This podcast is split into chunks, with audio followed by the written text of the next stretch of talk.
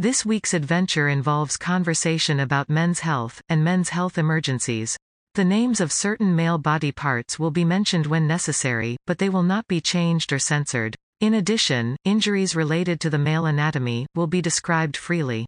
If discussion about the names and functions of man parts will strike up a conversation that you are not ready to have, or if conversation about medical emergencies could bring up scary memories, or if any of these topics seem like they will be N, S, F, W, it might be a good idea to decide ahead of time if you feel comfortable playing the rest of this episode. You've been warned. We're pregnant. Bro, do you even live? I can't eat another One bite. is usually bigger than the other. That tastes This awful. won't hurt a Wait, bit. why is it leaking? Did you Whoa, hear that? What's that that smell? was not I there think I'll have a yesterday. second It's opinion. totally I'm my the natural fastest hair girl in color. my It's supposed to look like that? Don't child, worry, that that was was solid deadly. I'm Terrell. And I'm Iris. Welcome to Health Science for the Rest of Us, a podcast where we take a super practical look at the body, its shenanigans, and the world of fascinating ways we try and keep it healthy. This definitely won't replace a trip to your doctor's office, but it may help you make heads or tails of how to live in your body better.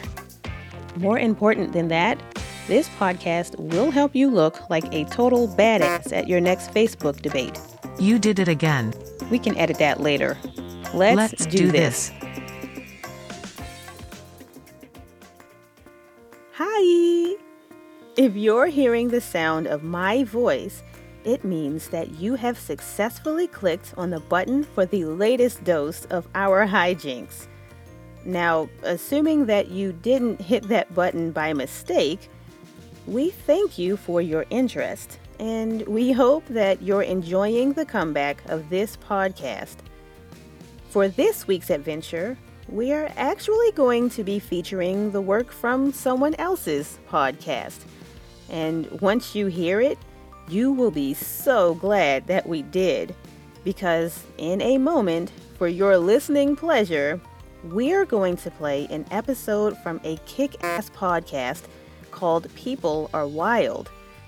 The People Are Wild podcast is put on by a bona fide traveling nurse named Kim.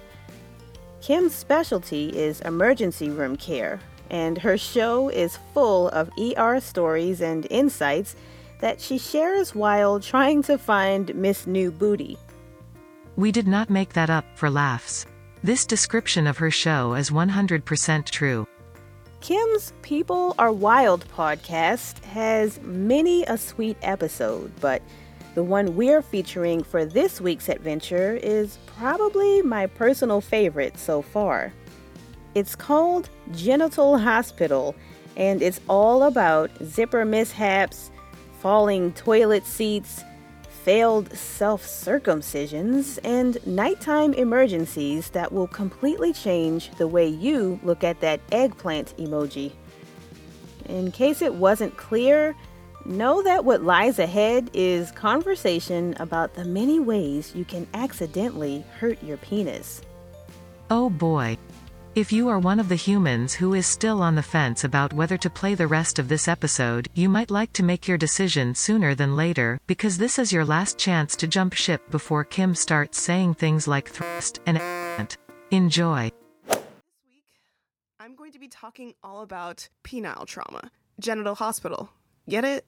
It's medutainment. So please know that technical and medical terms will be used, uh, for the most part. And all the stories I share today are 100% true, and much like Degrassi The Next Generation, 100% intense.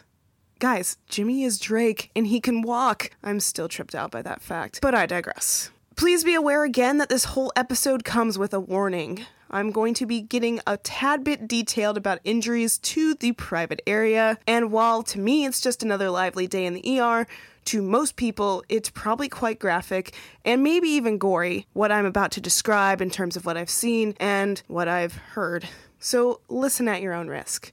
Now I've lit my Lance Armstrong prayer candle begrudgingly. It smells like lies and more lies and a hint of vanilla. I've listened to Salt-N-Pepa's Shoop on loop repeat for an hour, and I'm ready, if you're ready, to talk about how People are wild. How do men actually walk around with their jewels and their bits unguarded, just flopping around like freshly caught fish or a European soccer player? It's one of life's mysteries that I have yet to understand or even remotely begin to unravel. But in figuring out how to start this episode off, that was one of the thoughts I had was that question. And I found myself trying to gain inspiration by somehow gleaning it from a rewatching session of the classic MTV hit Laguna Beach. And then it hit me as the opening credits played for the 12th time in a row. Hilary Duff is right.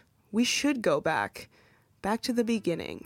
So let's lay down some foundation and go back to the start in order to ward off incurring the wrath of Lizzie McGuire herself. So here's a truth bomb. Among hospitalized patients, the admission rate of genitourinary trauma patients has been assumed to be 2 to 10%. So, genitourinary is a big fancy word for trauma to the genital slash urinary region, FYI. Also, from this point on, I'll be at times just shortening that to GU or GU trauma, kind of like how gastrointestinal is shortened to GI, or how we all just accept the fact that the form Robert is shortened to Bob. But back to our GU, Circus of Fun. If you think about how many millions of people are hospitalized every year, 2 to 10% is actually a pretty significant number of people who come in having a personal penis problem. Say that one 10 times fast. Of these patients, one to two thirds of them were found to have the injury on external genitalia. This might be due to males being more prone to have more injury to this region because it's exposed to violence or extreme exercise. Oh, wait, what? What the hell is extreme exercise? Scientific article I'm stealing most of my information from. I have seen a video of people extreme ironing, which is a real sport apparently, sort of. Go look it up on YouTube. It's it's a sight to behold. So I'm going to assume that that's what it means to have extreme exercise in one's life and causing a penile trauma. Now, penis problems and injury have been categorized as accidental in origin for the most part, including in situations such as circumcision, which I guess is like that episode of Seinfeld, the Bris episode, and other somewhat more traumatic and maybe not so accidental origins like animal bites, gunshots, or self mutilation. Most injuries of male genitalia do include, for adults, penetrating injury with foreign bodies, and this could be due to psychiatric illness or abnormal sexual behaviors. Let me just say something. Whenever you get a man who comes into the ER because he gets off from putting ballpoint pens up his urethra, well, you know it's going to be a hell of a Monday. I figure it might be best to start off with some sort of introduction of sorts by talking about the more accidental incidences of penile and GU trauma that can occur usually in our pediatric population. Now, for the pediatric population, circumcision injury, animal bite injury, and zipper injuries are the main culprits of a visit to the ER outside of just a big old trauma that causes injury to the GU area. So, circumcision related injury is something I've actually seen a few times from parents who are worried about post circumcision bleeding. For most of the babies that I see, literally baby boys, it's reassurance after the assessment that goes a long way for those parents. Some post op bleeding is expected, and we take a look to make sure that that is what is to be expected and not something that needs maybe a further evaluation. But in cases that do warrant a more in depth look into what happened, this is because there's a concern about there might be an injury. And disfigurement to partial or total amputation might end up being the result, which will leave, no doubt, a lifetime's worth of functional, psychological, and cosmetic issues for that boy. And for the most part, circumcision is a safe procedure and is one of the most common operations in all of urology. What is one of the most uncommon operations outside of urology is the good old do it yourself at home circumcision that some adult men will opt to perform on themselves. Something tells me that no amount of YouTube videos will lead you to being able to safely perform this. And also, I'm pretty sure you are in the weird part of YouTube if you find yourself fixating on videos of self circumcisions. That's not to say it doesn't happen. A patient has taken matters into their own hands in an attempt to be master of their domain and decided to perform an at home handyman project of sorts. And then they land in our ER with a partially successful adult circumcision that they performed on themselves in order to make themselves look more attractive to an ex girlfriend. I can't make that up. Trust me, I've seen it. Now, what that particular patient and a lot of these do it yourself circumcision patients end up with is a full on circumcision, and in the case of the gentleman I knew, it came with a side of a partial reconstruction and a skin graft, as he went a little bit too vigorously and with too much gusto, performing his own circumcision with a somewhat rusty kitchen knife. It's gross. Are you cringing yet? Well, too bad. We're just getting started. Now, unfortunately for the pediatric population, they have a higher tendency to be exposed to animal bite injuries, of which dog bites are the most common. While most injuries are not severe, there have been incidences of total or nearly total amputation of the penis. My goodness. That just reminds me of those videos that you see of police dogs chasing after some guy and then they just lunge for their junk in a takedown. I don't think that's what's happening with kids because that would be really weird. Most commonly, for a kid that gets bit by an animal, that's not going to end up being what happens as a partial or total amputation. What might happen is an infection. So, the need to watch out for infection, which is treated when you promptly start antibiotic therapy, can make that risk of infection slim to none. So, initial treatment for animal bites, especially in the GU region, will include copious amounts of clean irrigation to get any and all bacteria out of the region. Sometimes you need to explore and make sure that the infected wound does not go deep, and you need to start antibiotics immediately. All I can say is that if a kid comes in with a dog bite to the penis, getting that kid comfortable before doing any of these interventions is paramount. Taking the time to explain procedures to the child and to their family in terms everybody can understand, and then involving parents in that procedure makes a world of difference. Not just in this case, but in emergency medicine in general. One thing that never ceases to amaze me is how small children can summon the strength of the Incredible Hulk and the agility of a gazelle in order to avoid uncomfortable procedures. So, working with families is key. Now, speaking of going through something uncomfortable, no, it's not just this episode, let's try to seamlessly segue into zipper entries. And if you're anything like me, have mercy on your soul, but also, you probably somewhat got an instantaneous thought of that scene from There's Something About Mary. Because if you're also like me, apparently you're older than dirt by today's standards. You know the scene that I'm talking about, though, right? No, not the hair gel one, but the one where babyface Ben Stiller got his penis stuck in his zipper. By the way, Ben Stiller and Christine Taylor's divorce has convinced me that all love is dead. Anyways, getting back to things getting stuck in zippers, this usually occurs in little boys who are getting dressed or undressed in a hurry. Just enough of the skin will become trapped within the zipper itself, and now you have a tearful, uncomfortable little boy asking you to help him out. Now, how do you free that which is trapped? Well, we've actually had this happen where parents bring their child to the ER for a zipper injury. And it's always heartbreaking when through their tears they tell you, I got it stuck. So we need to help this kid out pretty darn immediate. He's miserable, his parents are concerned because he's hurting, and now they're looking to us in the ER to help their child out immediately. Various methods that we'll try to dislodge skin from the zipper include non surgical and sometimes surgical interventions. This might be a good time to tell all of you that in medicine you assess people and base your interventions on least invasive to most invasive, unless a trauma or some sort of issue requires a more rapid assessment and interventions that are complex and invasive to be started immediately. So just keep that thought logged into your brain somewhere. And starting with a least invasive method on a zipper entry, the most common manual disengagement with some lubrication is attempted right off the bat. And there's a fair amount of success with this method, and it's not traumatic for most children because it does have a high success rate, and you get things unstuck rather quickly. More invasive interventions include cutting the median bar of the zipper itself. Now, if you go on Google and you look up median bar of zipper, your top search results will also somehow overlap, and you will get a lot of pictures of penile entrapment and zipper injuries. So if you're Googling this, do not Google it at work. Don't listen to this podcast episode at work, P.S. and maybe have your filters on even when you're at home. I don't want your computers to be questionable in their search histories, but if you're listening to this show, there is no hope for you, anyways, because you probably have already searched for some really random stuff. Anyways, Googling penis trauma and medium bar of zipper, you're gonna have some varied search results, especially in the images, and Google will probably judge you slightly. It is evolving after all. We can't trust it. Or Alexa. Ooh, especially not Alexa. She's always listening. Now, more invasive procedures and interventions include dismantling the fastener of the zipper or removing the skin that is trapped, sometimes by a surgical means. So, maybe the moral of this story is this.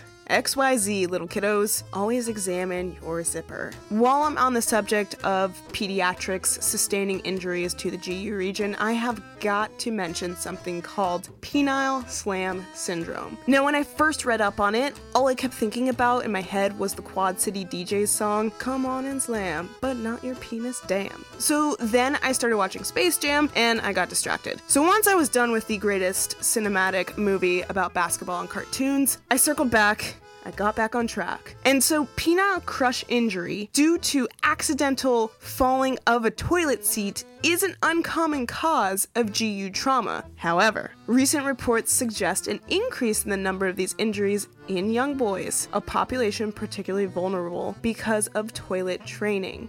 Here's something you didn't think you'd have to worry about, parents, but apparently you do. In 2009, a 10 year study of non sexual trauma of male children and adolescents from Austria identified accidental falling of the toilet seat as the leading cause of injury to the penis. Apparently, this has led to toilet seat designers addressing the issue and redesigning newer toilet seats that strive to prevent slam syndrome from occurring. So, there's a fun little tidbit that you can add into your casual conversations. Okay.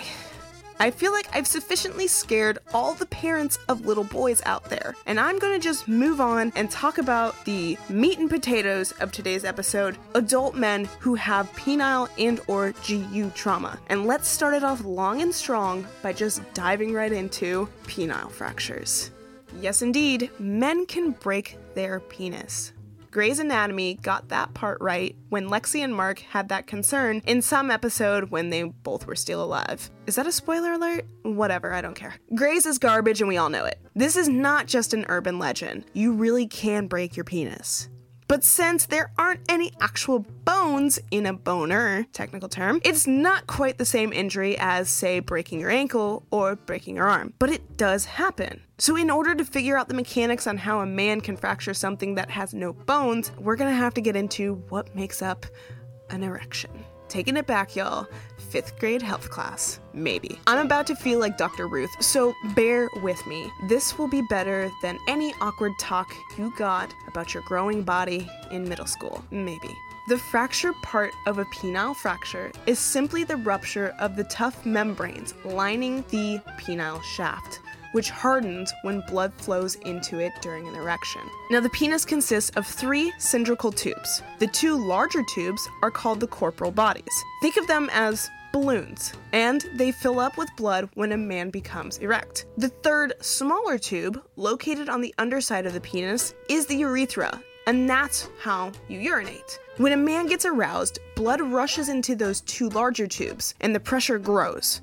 And that's what makes the penis rigid and hard to bend. So if it experienced some sort of force, say, like if a man accidentally hits his mark a bit too deep during sex while thrusting, or she moves it too much while grinding on top, it can lead to pressure overload. Now, anybody with a faulty Instapot can tell you what happens when you have a pressure overload. Rupture occurs. Why did I just make you blush with all this talk about boners? Well, penile fractures happen only when a man has an erection. When they're soft and it's flaccid, the pressure inside of the penis is low, so it's more able to bend and withstand unexpected forces. So, how can you tell if a man has actually fractured their penis? If it does happen, you're gonna know rather immediately. One of the most telling symptoms is a cracking or popping sound, like when you break a bone. And that is actually the sound of tissue tearing. It's probably the one sound you never wanna hear during sex an audible snap.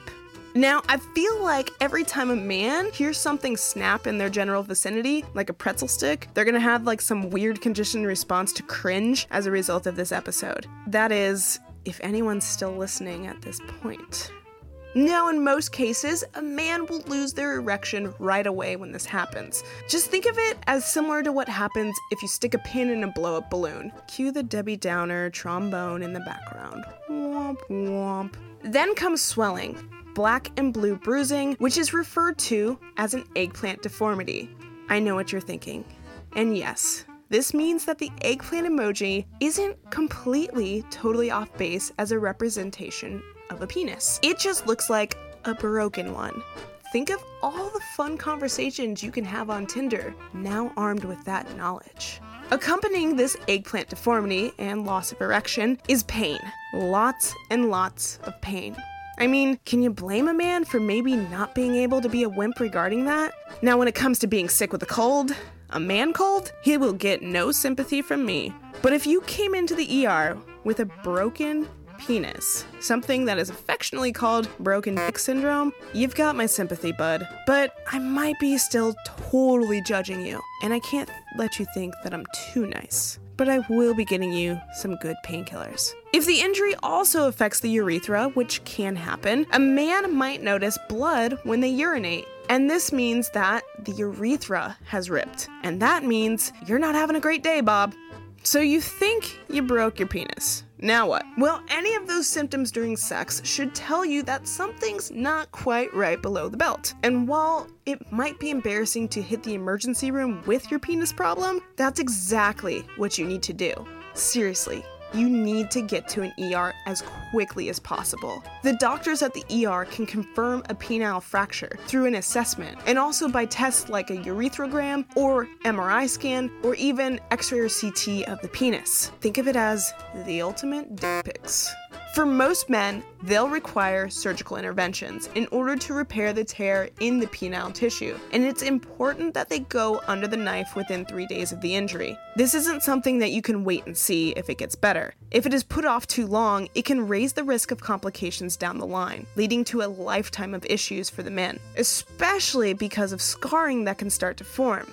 And that can lead to a curve in the penis itself when a man gets an erection. Or it might even lead to issues such as erectile dysfunction. This occurs because the tissue that holds the blood in with an erection is damaged due to not being correctly addressed at the time of an initial injury of that penile fracture. If a man sees a doctor in a timely fashion and gets the surgery within 72 hours of the injury, the prognosis is especially good. So, how do you avoid seeing me and my friends in the ER and avoid our collective, somewhat silent judgment of your broken penis? Well, first, here's the good news penile fracture is a relatively uncommon condition, so you don't need to brace yourself for that pop each time you get busy in bed. But there are some sex positions that seem to be a bit more risky for penile fracture. In a Brazilian study, half of all penile fractures that occurred during sex were from the woman on top position, and this is being compared to the 21% of cases stemmed from missionary position. Now, why does this occur? Well, it might be because when a woman's on top, she controls the movement, and her entire body weight is landing on the erect penis. So, if there's a slip, she might not be able to catch herself in time. And what does that mean for the man in question, you might ask? Well, it means that a woman will come down and land at a different angle that brings her full on body weight onto the penis. It's like the ultimate pile driver. And that could lead to a penile fracture. Or sometimes with a woman on top, his penis might end up coming out of her and striking up against the pubic bone at a particularly vigorous speed and a particularly odd angle, causing a snap, crackle, or pop.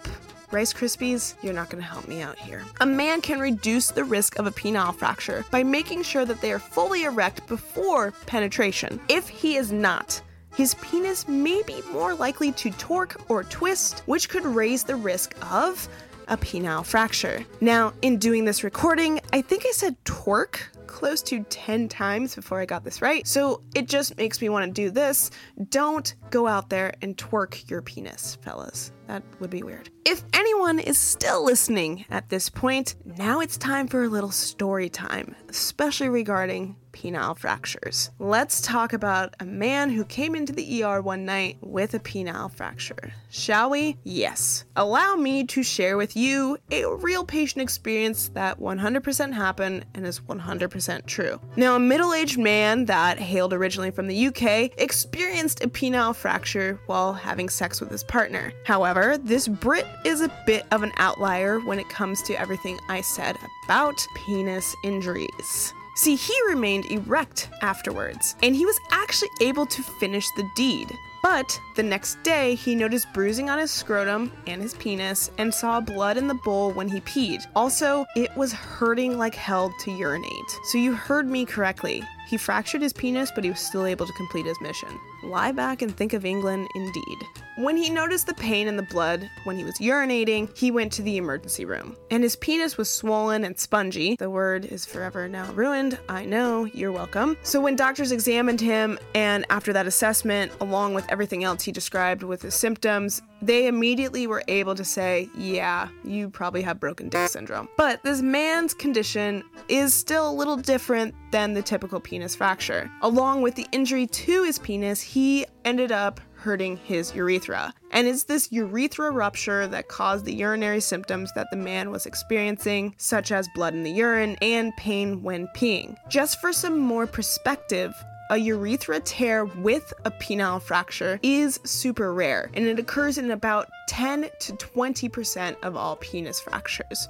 So it's a small percentage of people who are experiencing that along with broken dick syndrome. I think I just kind of like saying that. Another way that this man's penis fracture was different, he was able to finish sex. Usually, you'll lose an erection right away. Again, think of it as what happens when you stick a pin in a blow up balloon. It deflates fast. Not so in this Brit's case. And maybe it would have led him to think that nothing was wrong. But Noticing the blood in his urine and the pain, he decided to not wait and see and risk long term complications. He listened to his body, and thankfully, the man went to the hospital the next day where he was able to get treatment. Doctors surgically repaired the tear in his penis and closed up the rupture in his urethra. A follow up that happened about two weeks later showed that his urethra had healed and that he was on his way to a full recovery. Bottom line if you think you broke your penis, if you heard an audible snap or pop during sex, if your penis is swelled or bruised, or you feel lots of pain, hit the ER. Stat.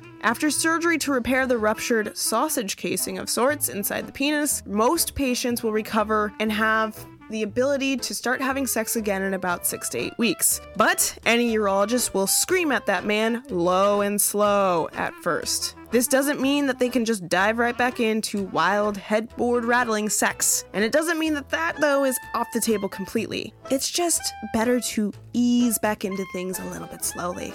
And just as a disclaimer, if you've broken your penis, please contact me. I would love to have you talk about your experience with your limp biscuit.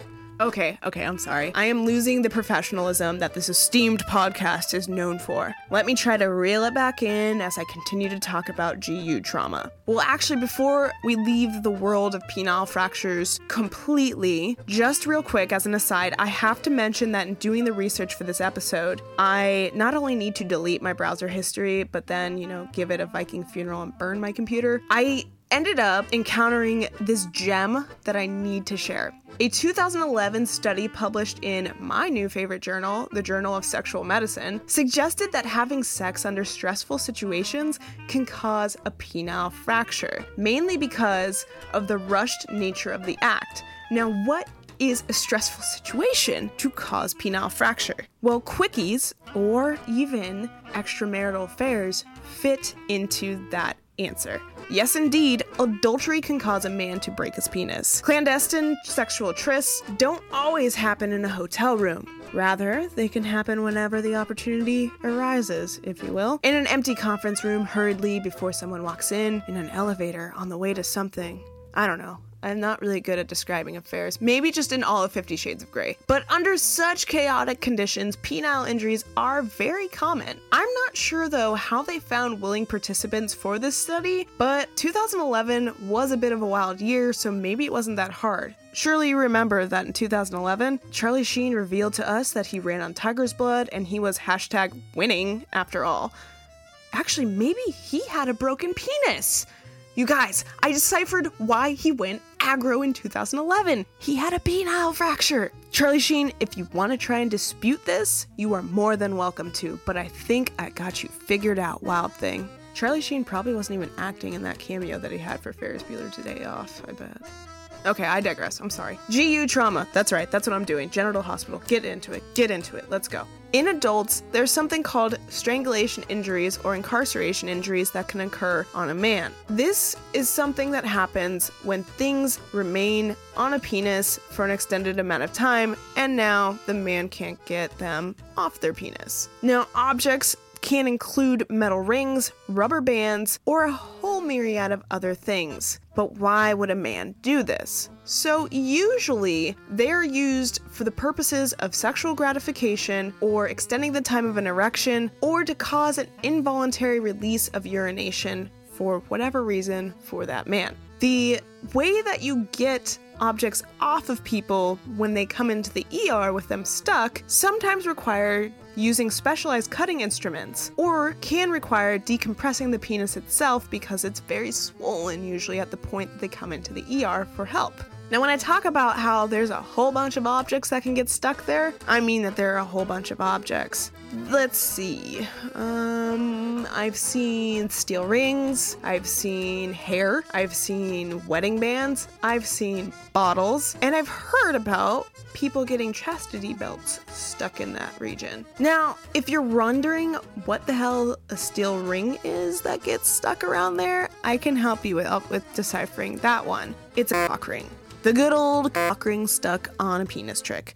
If I'm speaking about this somewhat nonchalant, it's because I've seen this happen before more times than I could count. And if you think that Americans are wild with their sexual habits, oh, it's time to even things out. Recently, a fire brigade crew was called and had to use an angle grinder to remove the ring in question that was stuck on an Irishman who failed to remove the ring at home. You see, the gentleman ended up landing himself at a hospital in Dublin, but after doctors had determined that they lacked the proper correct medical equipment to help the gentleman in question with removing his ring, they called in reinforcements. The fire services ended up responding and were able to remove the ring in question relatively quickly. Now, the medical report indicated that the case required urgent treatment to avoid organ threatening complications and restore blood flow to the Irishman. It said that the man had put on the titanium based ring seven hours beforehand before coming into the emergency room after suffering from a great deal of pain and swelling and not being able to remove the ring. After the medical equipment in the ER failed to remove the device, the man was sedated, probably thankfully, before the fire brigade used a grinder to remove the ring, and nobody got hurt.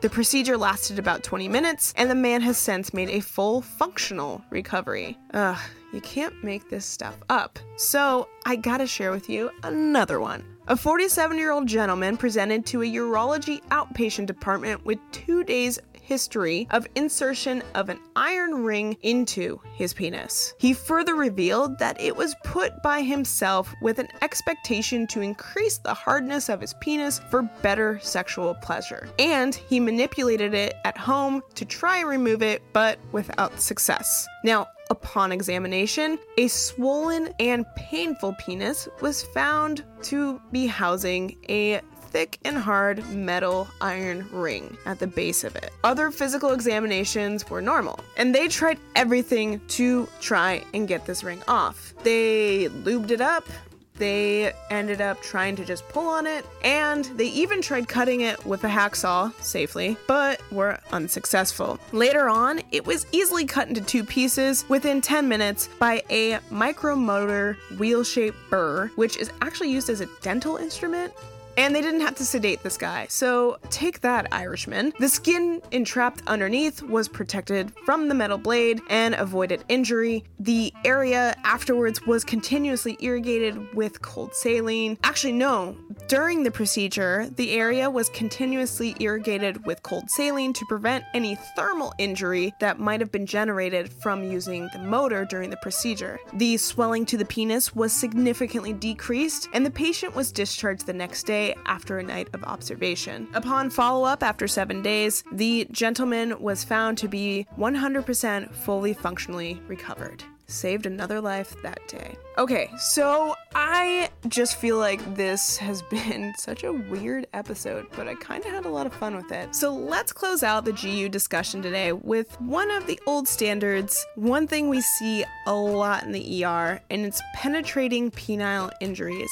You remember how I told you at the beginning of this episode about men who stick pens up their penis? That's a penetrating penile injury. Penetrating injuries can be caused by accidents during sexual activities, typically by foreign objects inserted into the urethra. It can also occur by weapons, such as bullets during wartime, so I guess if you get shot in your penis, or by stabbing. Any of these incidences occur, and you have bought yourself a penetrating penile injury. These injuries can have varying severity, including being superficial or affecting other soft tissues and or urethra, or even sometimes being partially amputated at the time of the injury. In 50% of cases, the urethra is injured along with the penis and surrounding tissue. Some foreign objects may be removed, like any other penetrating object in soft tissue. You use forceps and gentle traction.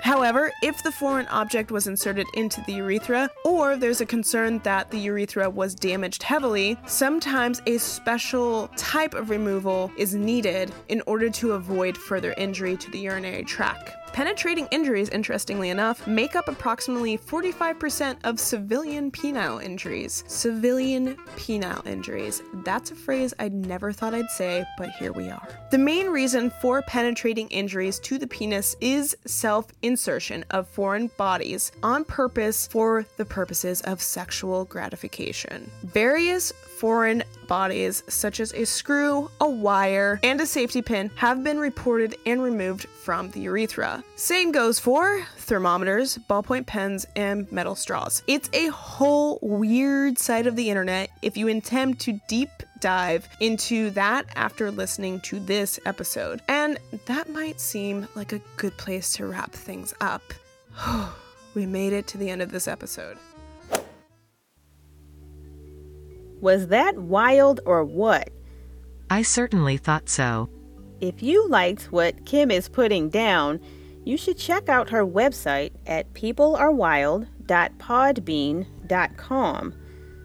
She's got lots of cool content, including an episode on lightning strikes that will definitely make you rethink that nipple ring you've been considering. And if that doesn't get your motor running, she also has this thing where she describes real life emergencies involving people with objects stuck in their bodies. And then chances for you to win prizes by correctly guessing what the object was. This part of Kim's podcast is called You Stuck What In Where? You can learn more about playing along by visiting the People Are Wild Twitter page using the Twitter handle at People Are Wild. By the way, you may remember that a while back we featured another other podcast hosted by two medical students who were hoping to become women's health specialists. We posted their Welcome to the Vagina Jungle chat during our episode 27 Adventures in Vagina Care. That episode was originally released back in 2017 when they were both still students.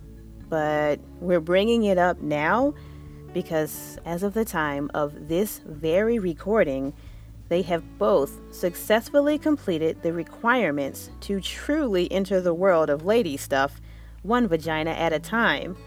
So, doctors, Katie and Corbin, if you're listening, congratulations and vagina speed.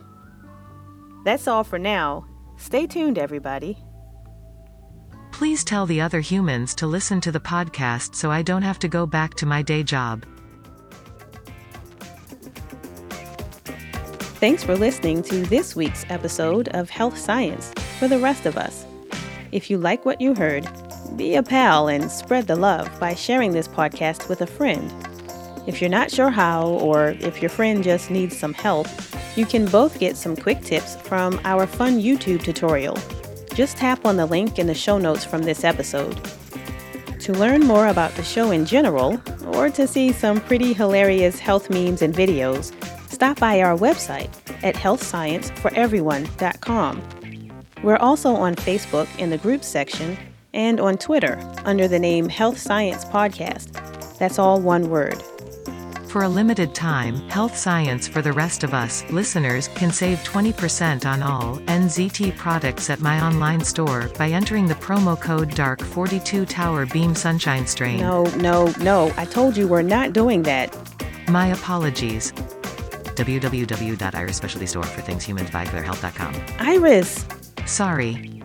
I'm hitting the button now. Is that how my voice sounds?